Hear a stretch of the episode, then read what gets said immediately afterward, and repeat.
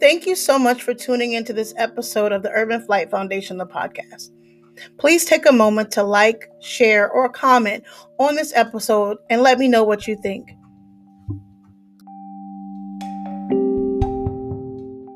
Thank you so much for joining me today for another episode of Interview with the Candidates. So, today I have our current delegate, Josh Cole for District 28. Now, if you are a Stafford County's a resident, um, you will know that he has been working hard down in Richmond for us. And even if you don't agree with everything, or you agree with everything or not, he's working for you no matter what. So thank you so much for joining me today, Josh. I'm so glad to be here. Thank you so much. so, I, as I always ask, you know, you are our current sitting delegate what inspired you to continue your run or to, to actually to, to stay in, in, in office? So um, since it's reelection time, I actually got involved in politics uh, back when I was 14 years old. Mm-hmm. I was hired to be a page for the House of Delegates. That focused my attention on state politics. I came back about 10 years later as a 25 year old. I worked for uh, the state Senate.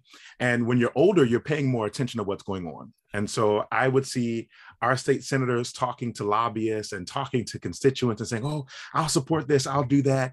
But back then, subcommittees and committees weren't recorded. So they could go in, vote however they wanted to, come out the meeting and say, oh, I tried, but it didn't pass. And I was like, oh no, we we need some better people in there. And so initially, I was just going to volunteer on someone's campaign. I didn't know that I was going to run for office. Um, and to make a long story short, we ran for office in 2017. We lost by just 73 votes. Um, we came back around, we won. And when we won, we went to Richmond and we went to work. And in two years, we literally transformed the Commonwealth of Virginia. And I was like, yo, everything I campaigned on, I completed. I'm, I'm good. But then you started to realize there's still more work to be done. As much work that we've done, there's still more to be done. And, you know, people are still hurting. People still need help and people still need people fighting for them in Richmond. And so that's what's encouraging me to run again this time. And I'm excited about it. I'm excited too because I really would like people to understand like our state level and local level politics hit faster than federal. So this is an election that we have to really, really pay close attention to because the policies and stuff that you've, you know, fought for and put in place, they directly impacted us instant like instantaneously. Like yeah. So this is these are the things I think we need to understand as a community and as Stafford County, like we have to keep people in office that are having our best interest at heart.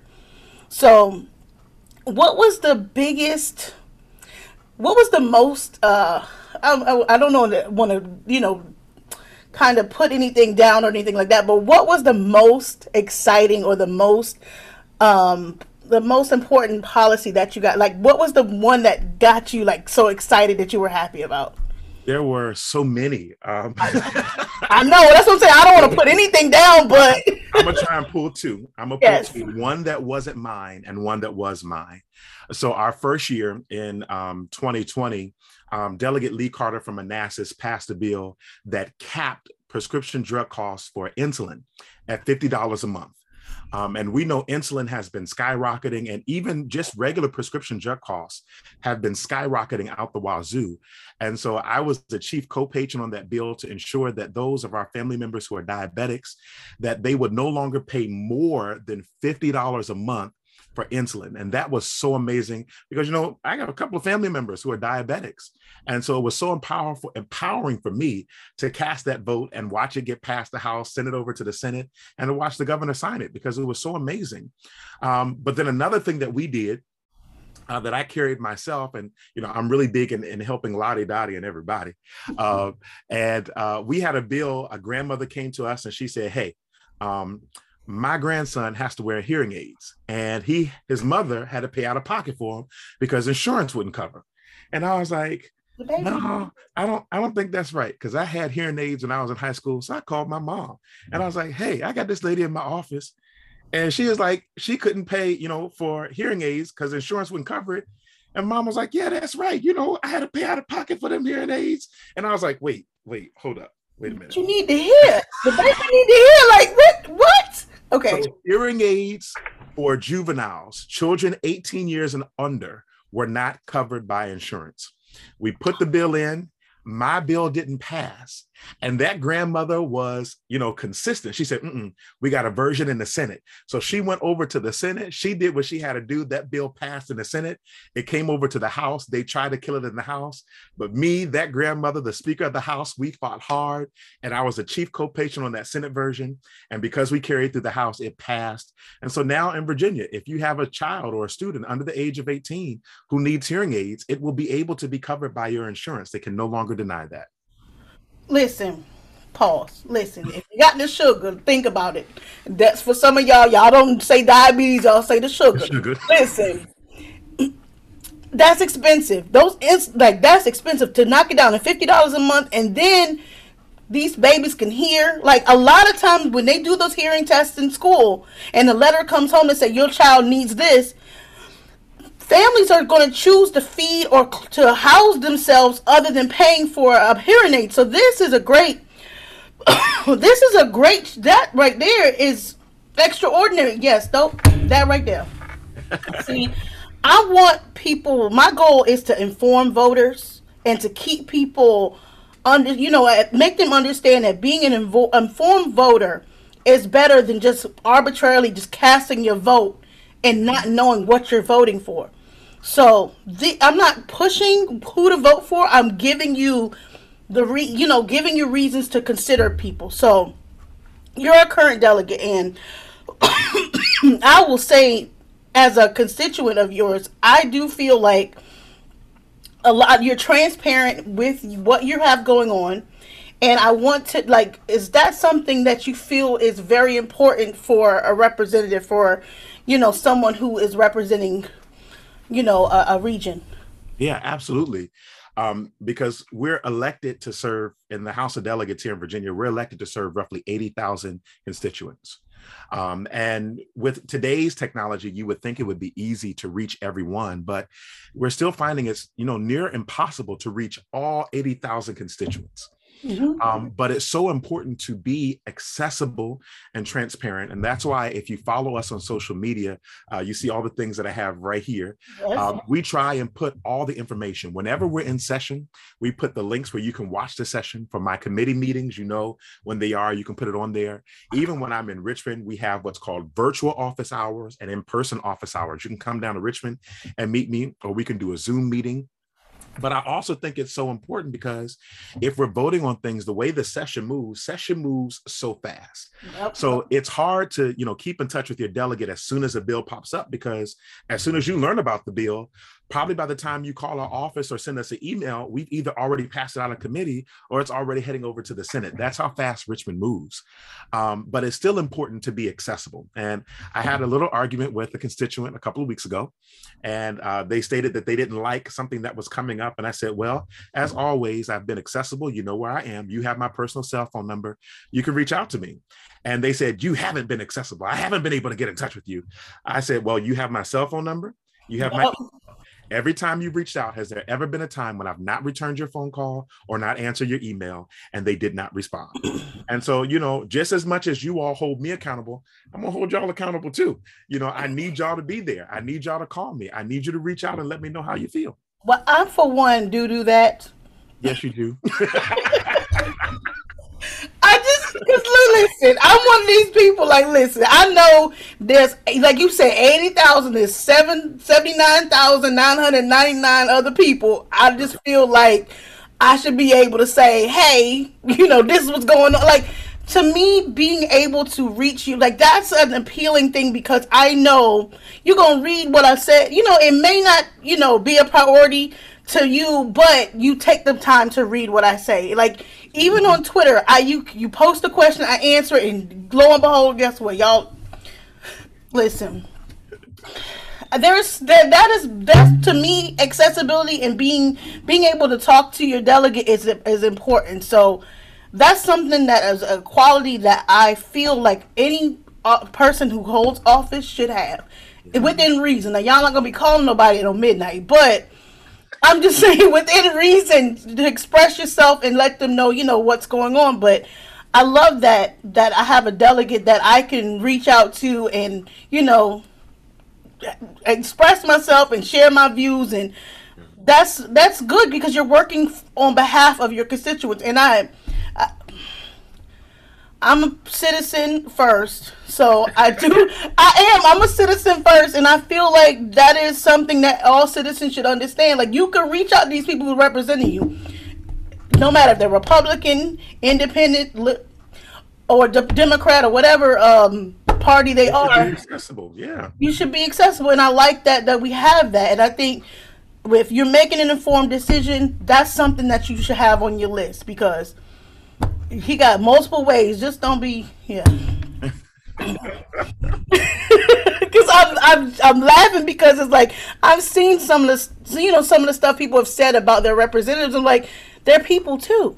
Yeah, yeah Yeah. and you show that side of yourself and i think that's a that's a that's a quality that you know if anyone who's never who's just moved to the area just finally registered to vote and you don't know who your delegate is this is your delegate here in stafford and yeah see like he's he's a person and i want people to understand just because someone holds an office they're human too understand that and respect that and know that you know they're fighting for for their for their beliefs and the beliefs of eighty thousand people. Like that's a lot of people.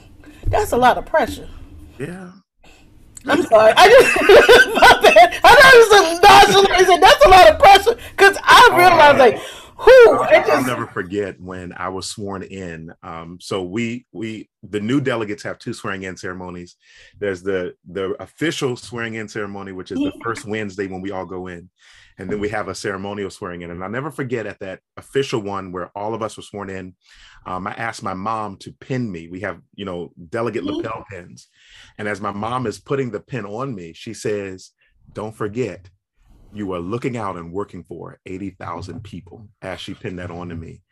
And, um, you know, I, I, know there are people that who, who disagree with me. I know that I don't agree with all 80,000 people. But one of the things I try to do is making sure that I'm fighting for everybody and at least allowing those, even, you know, the Republicans or the Libertarians or, or even some of the Democrats who don't agree with me, at least allowing them an opportunity to share how they feel and express themselves. I, I really, I'm speechless for a change. So, because to me, for someone to, you know, understand how the heavy that is to carry that weight, that's that's a special.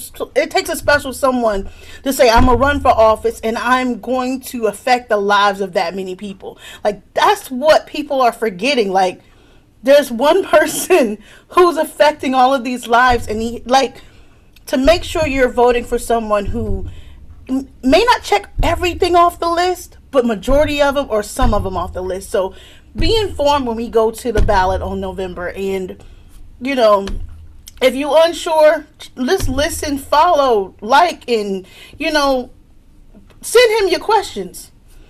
Be, you know, just ask those questions before you go to the polls and make your decision to make sure that you understand y'all are on a common ground because even though there's 80,000, you still matter. So, yeah. so for first time voters, what message would you like to share with a first time voter who's just finally registered to vote and getting ready to cast their ballot in November? What would you share with them? So, I borrow some wisdom from our forever president, Barack Obama. He said that as young people, we don't let our grandparents pick our clothes. So why do we let them pick our leaders? Because we know older people are the ones who consistently go out and vote. And young people, we go vote the first time because it's exciting to go vote the first time. But then we kind of fall into the rigmarole and the motion, and we start believing that our vote doesn't matter. Um, but your vote mattered if you voted in 2019 and in 2020 when we raised the state minimum wage. Your vote mattered when we legalized marijuana. Your vote mattered when we passed the ERA. Your vote mattered when we just passed a budget to make sure that you aren't evicted from your house because you lost your job from COVID. All of those things mattered whether you realized it or not. And another thing is, if you know, some people are like, well, I'm not really going to vote because I'm not into politics. It's, it's too much. Well, your landlord cares about politics, and that's how they keep your rent high Your boss cares about politics, and that's how they keep your pay low. Your health insurance cares about politics, and that's how they keep your premiums high. And so we have to consider all of these things. If we want to fight back for saying that, you know, the world is cruel or it's not fair, we fight back at the ballot box. Uh, so that's why it's so important for you to do the research, find out who's running in your area. And that means from the dog catcher at the bottom of the, of the ballot all the way up to the president. So you have to show out because in Virginia, we vote every year. So you have to show up for board of supervisors, for school board, for city council, for delegate, for senator, for Congress, for you know federal, for all of those positions. Show up because they all impact you in a significant way. See, there we have it. I mean, because it's like this is what I have been saying to people. Like your vote, your voice matters. Your vote is your voice. So you have to let it be heard, and I, that's a, you know. I just want tell you all the time. If your vote didn't matter, why would they try so hard to take it from you? Look at Texas. Look at Georgia. Look at Louisiana. All of these states that are trying to enact voter suppression laws. They're only doing that because they had the highest turnout of votes historically. Come on, look at Georgia. Georgia had the highest turnout in black and brown votes in who knows how long. So, of course, their return is well, we're going to limit how you can vote. They've been allowing people to vote on Sundays for years. They're now going to cut off voting on Sundays. They're now closing down polling booths yep. because too many people showed up at these polling places. These are all key measures that we can't just bypass and just say, oh, that's just what they do. Mm-hmm. That's what they do when we don't activate and when we don't show up. Yep. So I, I will say this y'all get to the polls in November. Be informed, you know, make sure you let your voice be heard. And, you know, this is listen, if you didn't know who your delegate was in Stafford County, um, here he is. Um, he's running for reelection. I, I mean, if you don't know, now you know where he stands and how he's made a change here in Stafford. I know he's the delegate for other places, but I'm in Stafford, so I'm partial. this, this is my county. So I, I can't even thank you enough for talking to me today because, you know, my goal is to keep Stafford County informed and letting them know who's on the ballot, where they can go vote, and also where they can find the information that they, they need to continue to live um, a great life here in Stafford. So thank you so much, Josh. I can't even like. I, I'm so thankful that you gave you informed our voters, and I'm excited to see what's next for you and um, on the on the ballot on in November. Thank you, Chandra. I'm glad to be here. And as I said, everyone, you can follow me on social media to keep up to date what we have going on. Thank you so much. And I'm around. If you need any help or any assistance, uh, please don't hesitate to reach out to our office. Yes, because they answer emails because I, I, I know personally. So, yes, y'all, thank you all so much.